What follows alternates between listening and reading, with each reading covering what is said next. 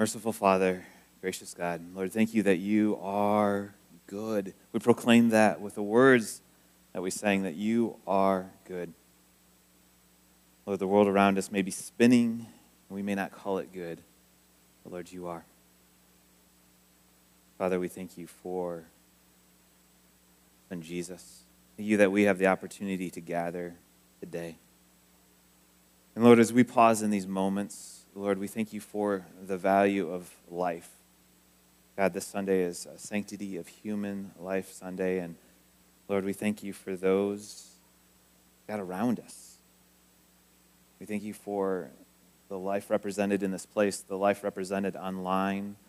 Lord, far beyond these walls around the world, the young, the old, the unborn. God, we pray, God, for uh, life and life to the full for each one. Jesus, I pray that we would be people of hope, uh, people who not only speak of life, but speak life and walk in the ways that you've called us to. Jesus, as you call the little children to yourself, God, I think of each person here. God, whatever burdens or heaviness or trials, or situations, God, whatever it is, Lord, that each person faces. Pray that we would set that before you. God, we would say help. And we'd also say thanks. So, Lord, this morning, thank you for being a good Father. And Lord, may you just continue to move in our time together. We pray this in your strong, powerful, and wonderful name. Amen. You may be seated. Thanks for joining us this morning and uh, worshiping, and it's so good to have you here. My name is Chris. If I've not yet had the chance to meet you, I'm so thankful that you're here, and I look forward to hopefully meeting you in the future. For those joining us online, we want to welcome you as well. Wherever you may be, whether that's local or far away, we're so thankful that you are here. As I mentioned, today is Sanctity of Life Sunday, and I was thinking about the coming week that's ahead of us, or really ahead of me and ahead of a number of you as I'll be uh, overseeing in two different funerals this week. This coming Saturday at 11 o'clock will be Dee Converse's service here at the church, and many of you knew and loved Dee. Dee uh, passed away just short of her 93rd birthday, and Dee served wholeheartedly right up until the end. She was serving here as a Stephen minister. She had a group of ladies, a group of widow, or, or widows um, at her house uh, to care for, to love on, and so much more that I'm finding out as I continue to talk with her family and friends. And Dee's life is important. Also, this week, tomorrow, we're going to be celebrating the life of Kobe Williams. And some of you have heard of Kobe, some of you have met Kobe. Kobe, day 28 in his life, um, he's, let me just start, he is the son of Ross and Connie Williams. And Ross right now is serving in our kids' ministry. But Kobe, on day 28, his birth, one of his birth parents shook him violently and threw him. And Kobe had uh, shaken baby syndrome. And as he was in the hospital, the doctors uh, invited Ross and Connie to come because they knew of Ross and Connie and them adopting children with special needs into their home. And they told Ross and Connie that Kobe would not live long enough to make it out of the hospital. At eight weeks old, he went home with Ross and Connie. And at age 23, he passed away this past week. 23 years. A picture of another life that is valuable, that is made in the image of God. And so this week, I invite you to pray for Dee's family and, uh, and the services here at 11. Pray for Kobe's family. Kobe's service will be next door at 2 o'clock tomorrow. We'll be praying for them and invite you to really continue to share your love and compassion and care. And also around you, the person next to you, across from you, across this room, made in the image of God, and are extremely valuable. And we can quickly forget that because we can look at our own world, our own situation, ourself, and we can forget about that value. And so I want to remind you today uh, just to pause and to give thanks to God for life and, and the life that God offers. And with that, we are moving on in our series, which really is about life. The series is entitled You Are Not Your Own. And and it's from a passage that Paul wrote to the church at Corinth, where he said this He said, Do you not know that your bodies are temples of the Holy Spirit who is in you, whom you have received from God? You are not your own. You are bought at a price. Therefore, honor God with your bodies. As I spoke last week, is that that is really a countercultural idea because we, in our current society, in the, the last number of years and moving forward, it is about me. It is about my well being. It is about my health and wealth and well being, and also about my identity, looking within myself and finding who I really am. But Paul, in this statement, this countercultural statement, then and now, is really saying, hey, your calling is much higher than just you your identity is much more than anything you'll find within you. That there's a greater calling and a greater purpose and a greater identity found in Christ because you've been bought at a price. Now, too, I also said is that if you are not a follower of Jesus, you are your own. And you run at your identity, you run at your calling, at your purpose, the direction that you're called to. But if you align your life with Christ, you follow him as your Lord and Savior, then that passage is for you. You were bought with a price. So therefore, we're to honor God with our bodies. So as we walk through this series, You're Not Your Own, we're looking at this grand narrative of Scripture. We're flying through Genesis to Revelation in six weeks.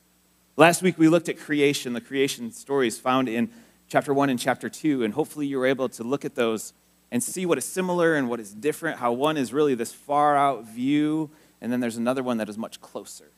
These two different narratives that are in there describing creation. And we saw, uh, saw a God who took what was empty and dark and formless and uninhabitable, what is chaos, and how he brought order to it. And every day described more and more order in this creative process. And what he said after each day was that it was good. And then finally, at the very end, he said it was very good. Humanity was in relationship with a creator God. There was no shame. And then we shift to chapter 3. Years ago, I began a message by playing uh, Louis Armstrong's song, What a Wonderful Life. And he sings this well known song talking about the beauty in creation, the beauty in the earth, the beauty in humans. But while this song was playing on the screen, there were images of war and of death and of famine and of brokenness. And it felt really awkward, right? We're hearing this beautiful song and we're seeing these images. And there was a tension in that moment. And this tension is a very real thing in the world we live in today. Both you and I, we look at the world around us and we see the potential, we see the beauty, we see the good, but we also see the mess. We see the pain, the heartbreak, the disappointment, let down. There is this tension that we exist in as human beings that was there in the beginning, here now, and will be there tomorrow. I love the book of Genesis because it addresses this tension. Now, Genesis is a book that, when you read it, you can read it a lot of different ways. We talked last week about not just coming to the scripture on our own terms, but coming to scripture in the terms that the author is asking us to come to try to figure out what is the historical context, what is the literary context of this passage. And last week I encouraged you not just to think about how the world was made, but rather why the world was made. And the same thing here today is when we look at this next chapter, that you don't just ask how questions, you ask why questions. Why is this included? Why is this put together in the way that it is? Now, I want to throw a disclaimer out there for chapter 3. If you did not grow up in the church, chapter 3 is really bizarre. And maybe if you grew up in the church, chapter 3 is still very bizarre. And this is why. Because there is a talking serpent who is upright, okay? There is a seemingly magical tree with some really powerful fruit. And there's naked people who do not realize that they're naked until they realize that they're naked, right? So when we look at this text, some of you come to this text like it's a movie. You read the words, You picture it, and this is how it unfolded, just like a movie would, just like it's written. Others of you come to this text more in a poetic type of way, is this is a, a poetic picture of the beginning. Yet there's others who read this as ancient myth. And I don't mean myth as in something that's made up or not true, but rather a historical way of seeing how events unfolded. What I'm going to ask you today is whatever one or two that you embrace or reject, I'm going to ask you just to take that because you can go like this with it today and just say, all right, I'm going to set it here for the moment.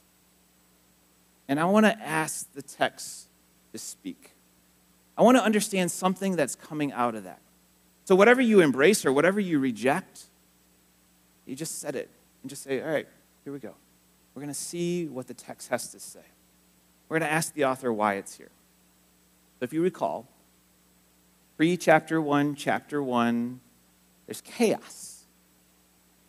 And what God does is He creates and He brings order. And here we are in chapter 3 with chaos again. And to this point, God has given humanity the opportunity to take what He created as good, ordered reality, and to continue to build good upon it. He said, Fill the earth, subdue it, bring dominion over it. This does not mean to abuse the earth, it does not mean to destroy creation, it means to steward it, to continue to bring about good, this creative order. And in the garden, everything is good, including a tree that we find there. And this tree is referred to as the tree of the knowledge of good and evil. Now, nowhere in Scripture does it say that this tree itself was evil. We assume it's evil because of the results of it. But I want us to think about this tree and to think about why the results came. The eating of this tree was not because of the nature of the tree, rather, because of the disobedience of what God said about not eating that tree. Because even if this tree was titled the tree of puppy dogs, baby giggles, rainbow unicorns, and ice cream, and God said, Don't eat of that tree, it still would have been sin. It still would have been rejection.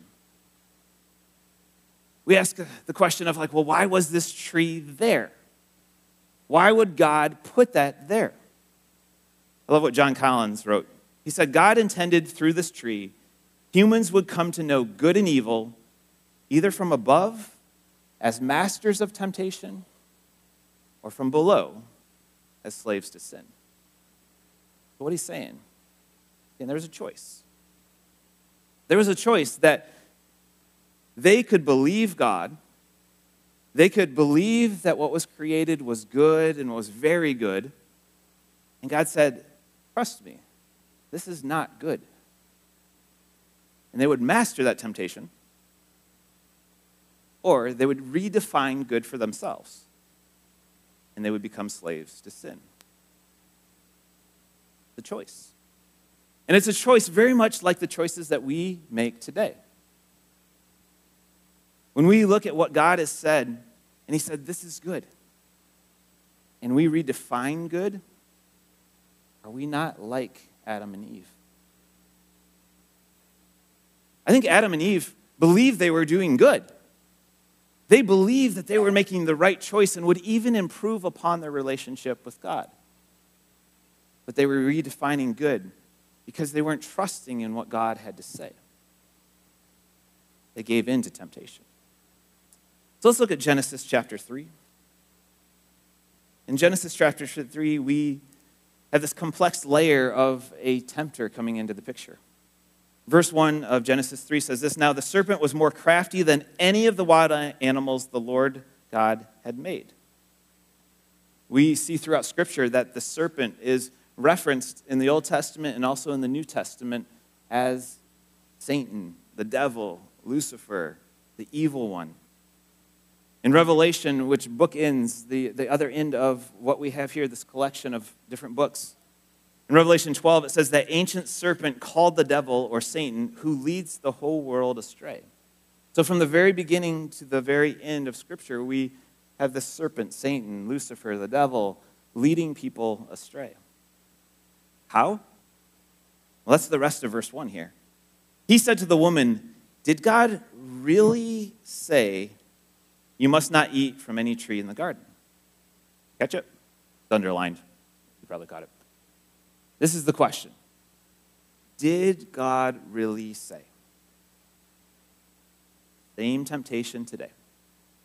God really say that? Are you sure you heard that right? Are you sure you read that right? Are you sure that's the way it's supposed to be? Are you sure that didn't change at some point? I mean, this is the most common attack to just undermine, to just get under a little bit. Are you sure? The Apostle Paul wrote in 2 Corinthians, reminding the church at Corinth, he says, I am afraid that just as Eve was deceived by the serpent's cunning, your minds may somehow be led astray from your sincere and pure devotion to Christ. He's saying, church, pay attention. I think you're being deceived. And it's that classic illustration is that if I'm heading this direction and I'm walking that way towards Jesus, and if there's just a slight change to the right, and I'm still heading that general direction, if I go long enough, I'm going to be far away from the point that I intended. Did God really say this? Verse 2 The woman said to the serpent, We may eat from the trees in the garden, but God did say, You must not eat fruit from the tree that is in the middle of the garden and you must not touch it, or you will die. You will not certainly die, the serpent said to the woman. For God knows that when you eat from it, your eyes will be opened, and you will be like God, knowing good and evil. Now, there's truth sprinkled in there. I mean, if it was just a blatant lie, they, along with us, would be like, oh, yeah, that's a lie. I'm walking away from that. But there is truth sprinkled in there. Yep, they would be like God, knowing good and evil. Absolutely. That was a result. And there is this lie that the, the enemy puts out, really saying two different things is that sin is not bad and God is not good. He, maybe doing that one thing or thinking that one thing or saying that one thing that some consider our sin, maybe it's not so bad. And maybe the truth is, is that God is withholding something good from me. This was the lie from the serpent in Genesis 3, and it's a lie we wrestle with today. Maybe sin's not that bad. Maybe God's not that good. Genesis chapter 3, verse 6. When the woman saw that the fruit of the tree was good for food and pleasing to the eye, and also desirable for gaining wisdom, she took some and ate it, and she gave some to her husband who was with her, and he ate it. Let's just pause momentarily here to talk about temptation. Temptation is something we all face, every single one of us. And there's a process that is faced here in the garden that Jesus faced and we face as well. First, it starts with the lust of the flesh. All of us have been created with innate desires for food, for drink, for physical, all sorts of things, for relationship, for emotional. There's this lust of the flesh that's there. It's, there's this desire that's there that is God given, but then it can quickly turn into a lust of the flesh. If I eat too much, if I drink too much, if I engage in certain relationships, whatever it may be, there's this lust of the flesh that can turn quickly. And when we have that desire, the next thing that happens is a lust of the eyes. Is that I have this desire, and then I start looking, I'm like, uh, yep, that's it right there. And then I go for it. Find that thing, I have to have it, I obsess over it. And then it goes to the lust of pride, because maybe when we start going towards that thing or person or whatever it may be, God's saying that's not good. Then I start to have this lust of pride of like, well, God, I think it is good. I think it is okay. And I'm going to justify it. And so then I slip into this lust of pride. Jesus was tempted in the same way as I mentioned. Think of how he was tempted. The enemy told him to turn stones into bread. This was the lust of the flesh. You're hungry. Just change these stones to bread. The second temptation he faced was this lust of the eyes is that, hey, just worship me, the enemy was saying to him, Satan was saying to him and then you can have all the kingdoms of the world. The last thing was this lust of pride where Satan said to him, Hey, just throw yourself off. I mean, God said he's going to save you. He cares about you, right? See if he really does. You find out for sure. John wrote these words in 1 John. He said, For everything in the world, the lust of the flesh, the lust of the eyes, the pride of life, comes not from the Father, but from the world. The world and its desires pass away, but whoever does the will of God lives forever. John here is saying everything that's in the world, all these different lusts, they're going to pass away. They are alluring, they are true temptations. Jesus legit was tempted. He was. You're tempted, I'm tempted. It's what we do with it. Do we give in to that? Because temptation is not a sin. Giving into that temptation is the sin. And it's a matter of trust. Temptation is this question of trust. So later on, when you're tempted in whatever way you're going to be tempted in, ask the question Do I trust God? Do I trust His good for me? Or do I trust my own definition of what is good? Now, sin is so much more than just breaking rules. Because what we can think about is that, well, I'm tempted and I know I shouldn't do it, I'm going to control myself, and then I'm great. That's such a, a falling short of what sin is, because sin is really violating the will of God, the heart of God, the good that He has for you and I. And I heard someone illustrate it this way. They, they talked about how, as a parent, your child comes to you and says, Hey, can I go ride my bike? Yeah, of course, go ride your bike. But remember, we live on a busy street. So, what I'm asking you to do is because we live on a busy street, because I love you, I want you to wear a helmet. And I want you to ride on the sidewalks around our neighborhood. But if you need to go across the street, I want you to look both ways. I was like, yeah, of course, sure. Out the door. A minute later, the parent looks outside, and what's happening? No helmet, circles in the road, ignoring traffic, right? So, what happens as a parent? For me, it's like, ah, come on. Were rules violated? Yeah. But there's so much more. There's a tension now in that relationship.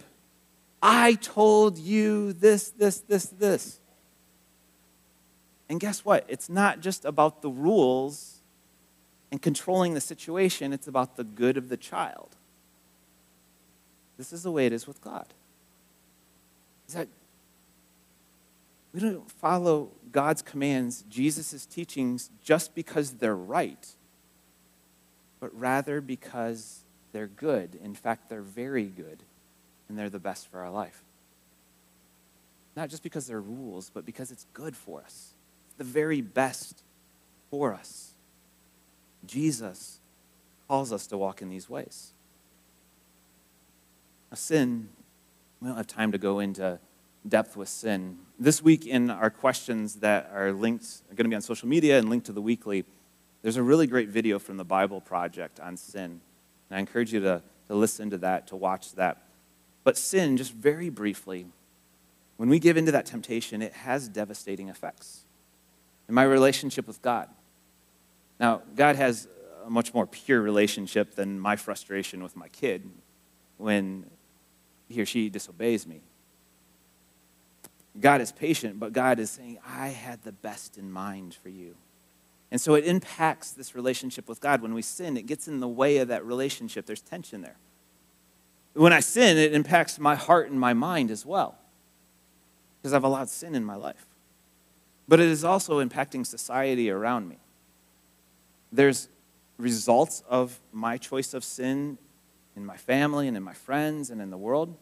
Maybe in that moment, definitely sometime in the future.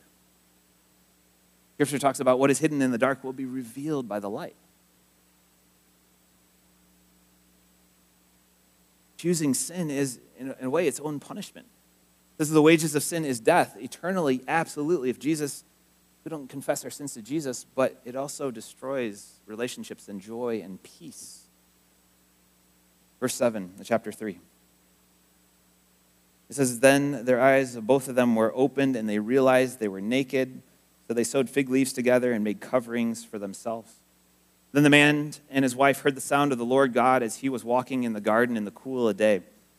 and they hid from the Lord God among the trees of the garden. But the Lord God called to the man, Where are you? He answered, I heard you in the garden, and I was afraid because I was naked, so I hid. And he said, Who told you that you were naked? Have you eaten from the tree that I commanded you not to eat from? Now, as a kid, as a teen, maybe even as adults, when you've done something and your parent or spouse or whoever says, Hey, did you do this? And you're like, Oh, what? oh. It's like that shock moment of like, oh, God knew what I did.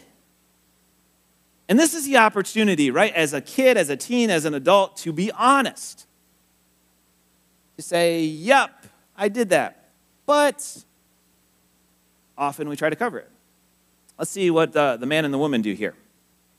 First, the man goes, chapter or verse 12. He says, The woman you put here with me, she gave it to me, this, some fruit from the tree, and I ate it. So who did the man blame? She did it. And oh, yeah, if that's not enough, God, you put her here with me. Right? So it's not my fault. Men were pathetic. It's not my fault. It's hers and it's yours. So God goes, All right, I'm going to go get some wisdom from the woman. She's going to confess. What does she say in verse 13? And the Lord God said to the woman, What is this you've done? And the woman said, The serpent deceived me, and I ate. There's just deflection of blame all over the place. Oh, I'm innocent. Everyone else and everything else. See, what was very good, what was created order, returned to chaos. There's that broken relationship. And in verse 14, a curse is pronounced as a result of sin. But what I want us to notice is verse 15. And I want us to think that Adam and Eve were hiding because of their sin, and God pursued them in the garden. Notice that. Don't miss that. That God did not just leave them, abandon them, kick them out without pursuing them. God went to them said, Hey, what's going on? In the second verse into this pronouncement of the curse, there's what is known as the proto evangelium. It means the first gospel, the first good news. It took God to say, hey, serpent, here's your curse. Okay, let's start to put this back together. And the Lord says, I will put enmity, meaning hostility, between you and the woman.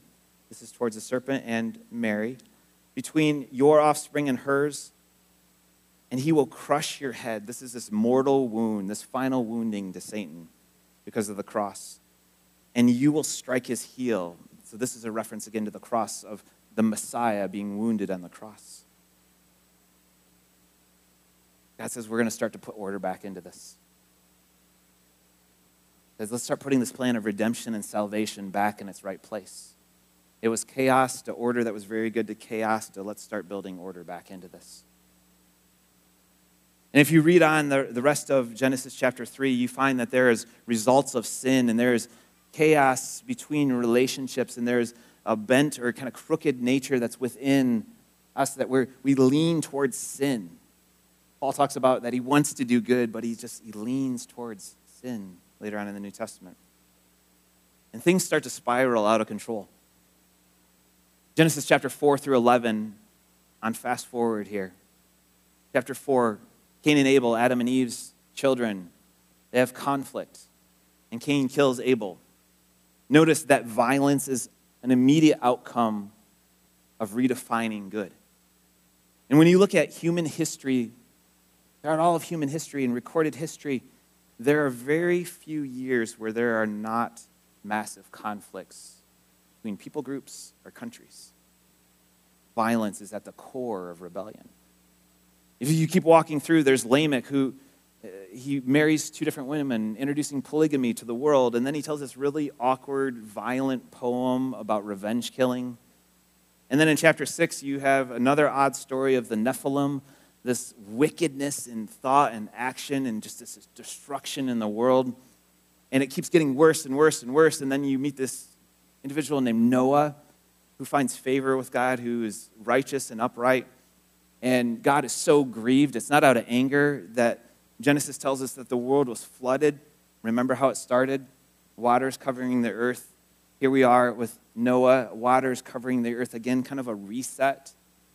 And this righteous individual, he was going to be the hope. He was going to be this next season of renewal. But what we find in chapter 9 when Noah exits the ark is Noah plants a vineyard, he gets drunk, and then something really weird happens with his son. And at this point, as readers, we're supposed to stop.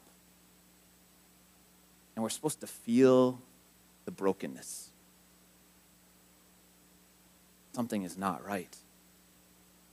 Something is not right. Is and for as much as we look at economic systems, our governmental systems, and uh, social systems of like, if we can get all these right, then everything will be good. If we can just keep resetting these things, it'll be good. We're to realize that no, the problem is me. It's me. I'm the problem. And if I can be so bold, you're the problem. And it's sin in me and in you. It's me redefining my good, saying that that is good instead of trusting God for his good. And that we have this disease of sin that can only be resolved by Jesus. We see Genesis continue to unfold with chapter 11 of the Tower of Babel, where they all just stay and say, We're going to be great, instead of spreading throughout the earth. And it's at this point in the story where we realize that humans keep taking autonomy. They say it's about me, it's me, me, me, instead of surrendering to God. We're reminded that although the world is broken, God is not done with the world. Not done with me, He's not done with you. Next week, we'll look at Genesis 12. This beginning of mission, of restoration, of salvation. But before we wrap up here, I want us to return to chapter 3. I want us to notice verse 21. So, post curse here, post fall. Verse 21 says, The Lord God made garments of skin for Adam and his wife, and he clothed them. What were, what were they wearing before then when they realized they were naked? They put fig leaves over them, right? Fig leaves are not going to last very long. Probably pretty pathetic covering, right? But what God does is He gives them garments of skin. In order to get skin, what has to happen? An animal has to die. Here's another picture of sacrifice early on in the book of Genesis. See, in ancient writings, if you were to reject someone, if you were to push them out, whether it's a family member, whether it's someone working for you, whoever it may be, what you would do is you would take their clothing and you would send them on their way as a, a sign of shame, a sign of rejection. God could have done that. He could have said, eh, have fun with your fig leaves. But he makes them garments of skin that require a sacrifice. And it's this picture, this foreshadowing of Jesus to come. In Hebrews chapter 9, it says this it says, without the shedding of blood, there's no forgiveness. So God pursued Adam and Eve. He offered forgiveness. He didn't reject them. Paul writes about what Christ did on the cross for us. He said in Galatians, he said, Christ redeemed us from the curse of the law by becoming a curse for us. So Adam and Eve, in their direct rebellion against God, God did not reject them. That kid on the bike Hopefully, that parent didn't just say, whatever. Good luck, kid. I don't think that parent rejected that child. God does not reject you no matter what that sin is, what that temptation is that you give into that becomes sin. Does not reject you. But we're reminded do you not know that your bodies are temples of the Holy Spirit, who is in you, whom you have received from God? You are not your own. You were bought at a price. Paul said, therefore, honor God with your bodies. Every good and perfect gift comes from the Father above. So, do we believe that God is good and that He's the one that gives good and perfect gifts? Or are we not satisfied like early humanity. Today we sang songs, A Good, Good Father, The Goodness of God, and Graves to Gardens. A reminder of who God is. This reminder of the goodness of God. He didn't leave us in our condition. He didn't reject us, and He still does not. That He pursues us. In the book of Deuteronomy, Moses, from the Lord, said these words to the Israelites. He said, This day I call the heavens and the earth as witnesses against you, that I have set before you life and death, blessings and curses. He says, Now choose life, so that you and your children may live, and that you may love the Lord your God. Listen to his voice and hold fast to him, for the Lord is your life.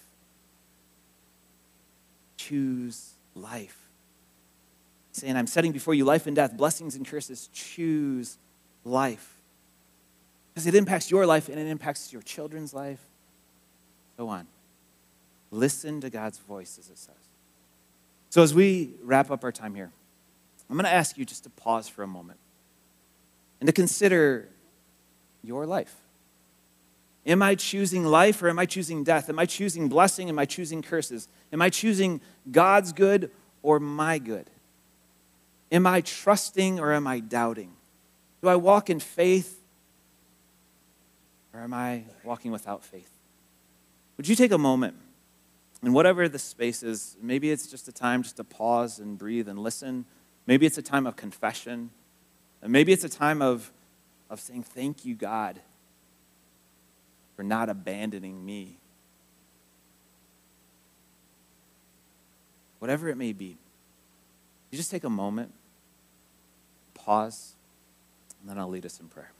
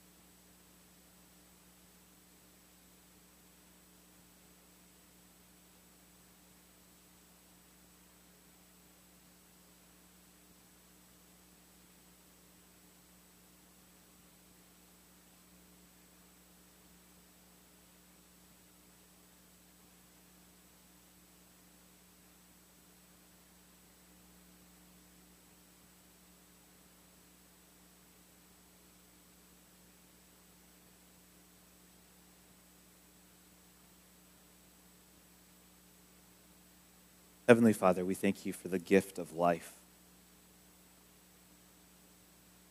Thank you for the choices that you give to us. Lord, we thank you for the freedom that you give to us. That you don't force us to love you, but God, you give us the opportunity to love you by our obedience. God, by trusting you, by walking faithfully with you. Lord, by believing you. Lord, we thank you for what we find in the early pages of Scripture. Got a complex, but yet so simple reminder, God, of your mercy, your forgiveness, grace, God, in spite of our rejection. Lord, today, God, for those of us here. And may this be a moment of surrender. And Lord, if there's anyone here today that has not surrendered their life to you, not confessed their sin, in this moment that they would, they would tell you they're sorry for their sin, that they're a sinner, that they confess that sin before you, that you forgive them of that sin. They would embrace your forgiveness. And they would walk in the life that you call them to. God, for those of us that call ourselves followers of you, of Jesus, that we would be reminded, God, of your goodness, your faithfulness. And that there's some here that would once again tell you that they trust you, they believe in you. Lord, that they'll continue to walk in faith. Lord, thanks that you've not abandoned us. Thank you for your presence and your mercy and your love. Jesus, I pray that you work in a mighty way in and through us, and we thank you for your faithfulness. You are good. We pray this in Jesus' strong, powerful, and wonderful name. Amen.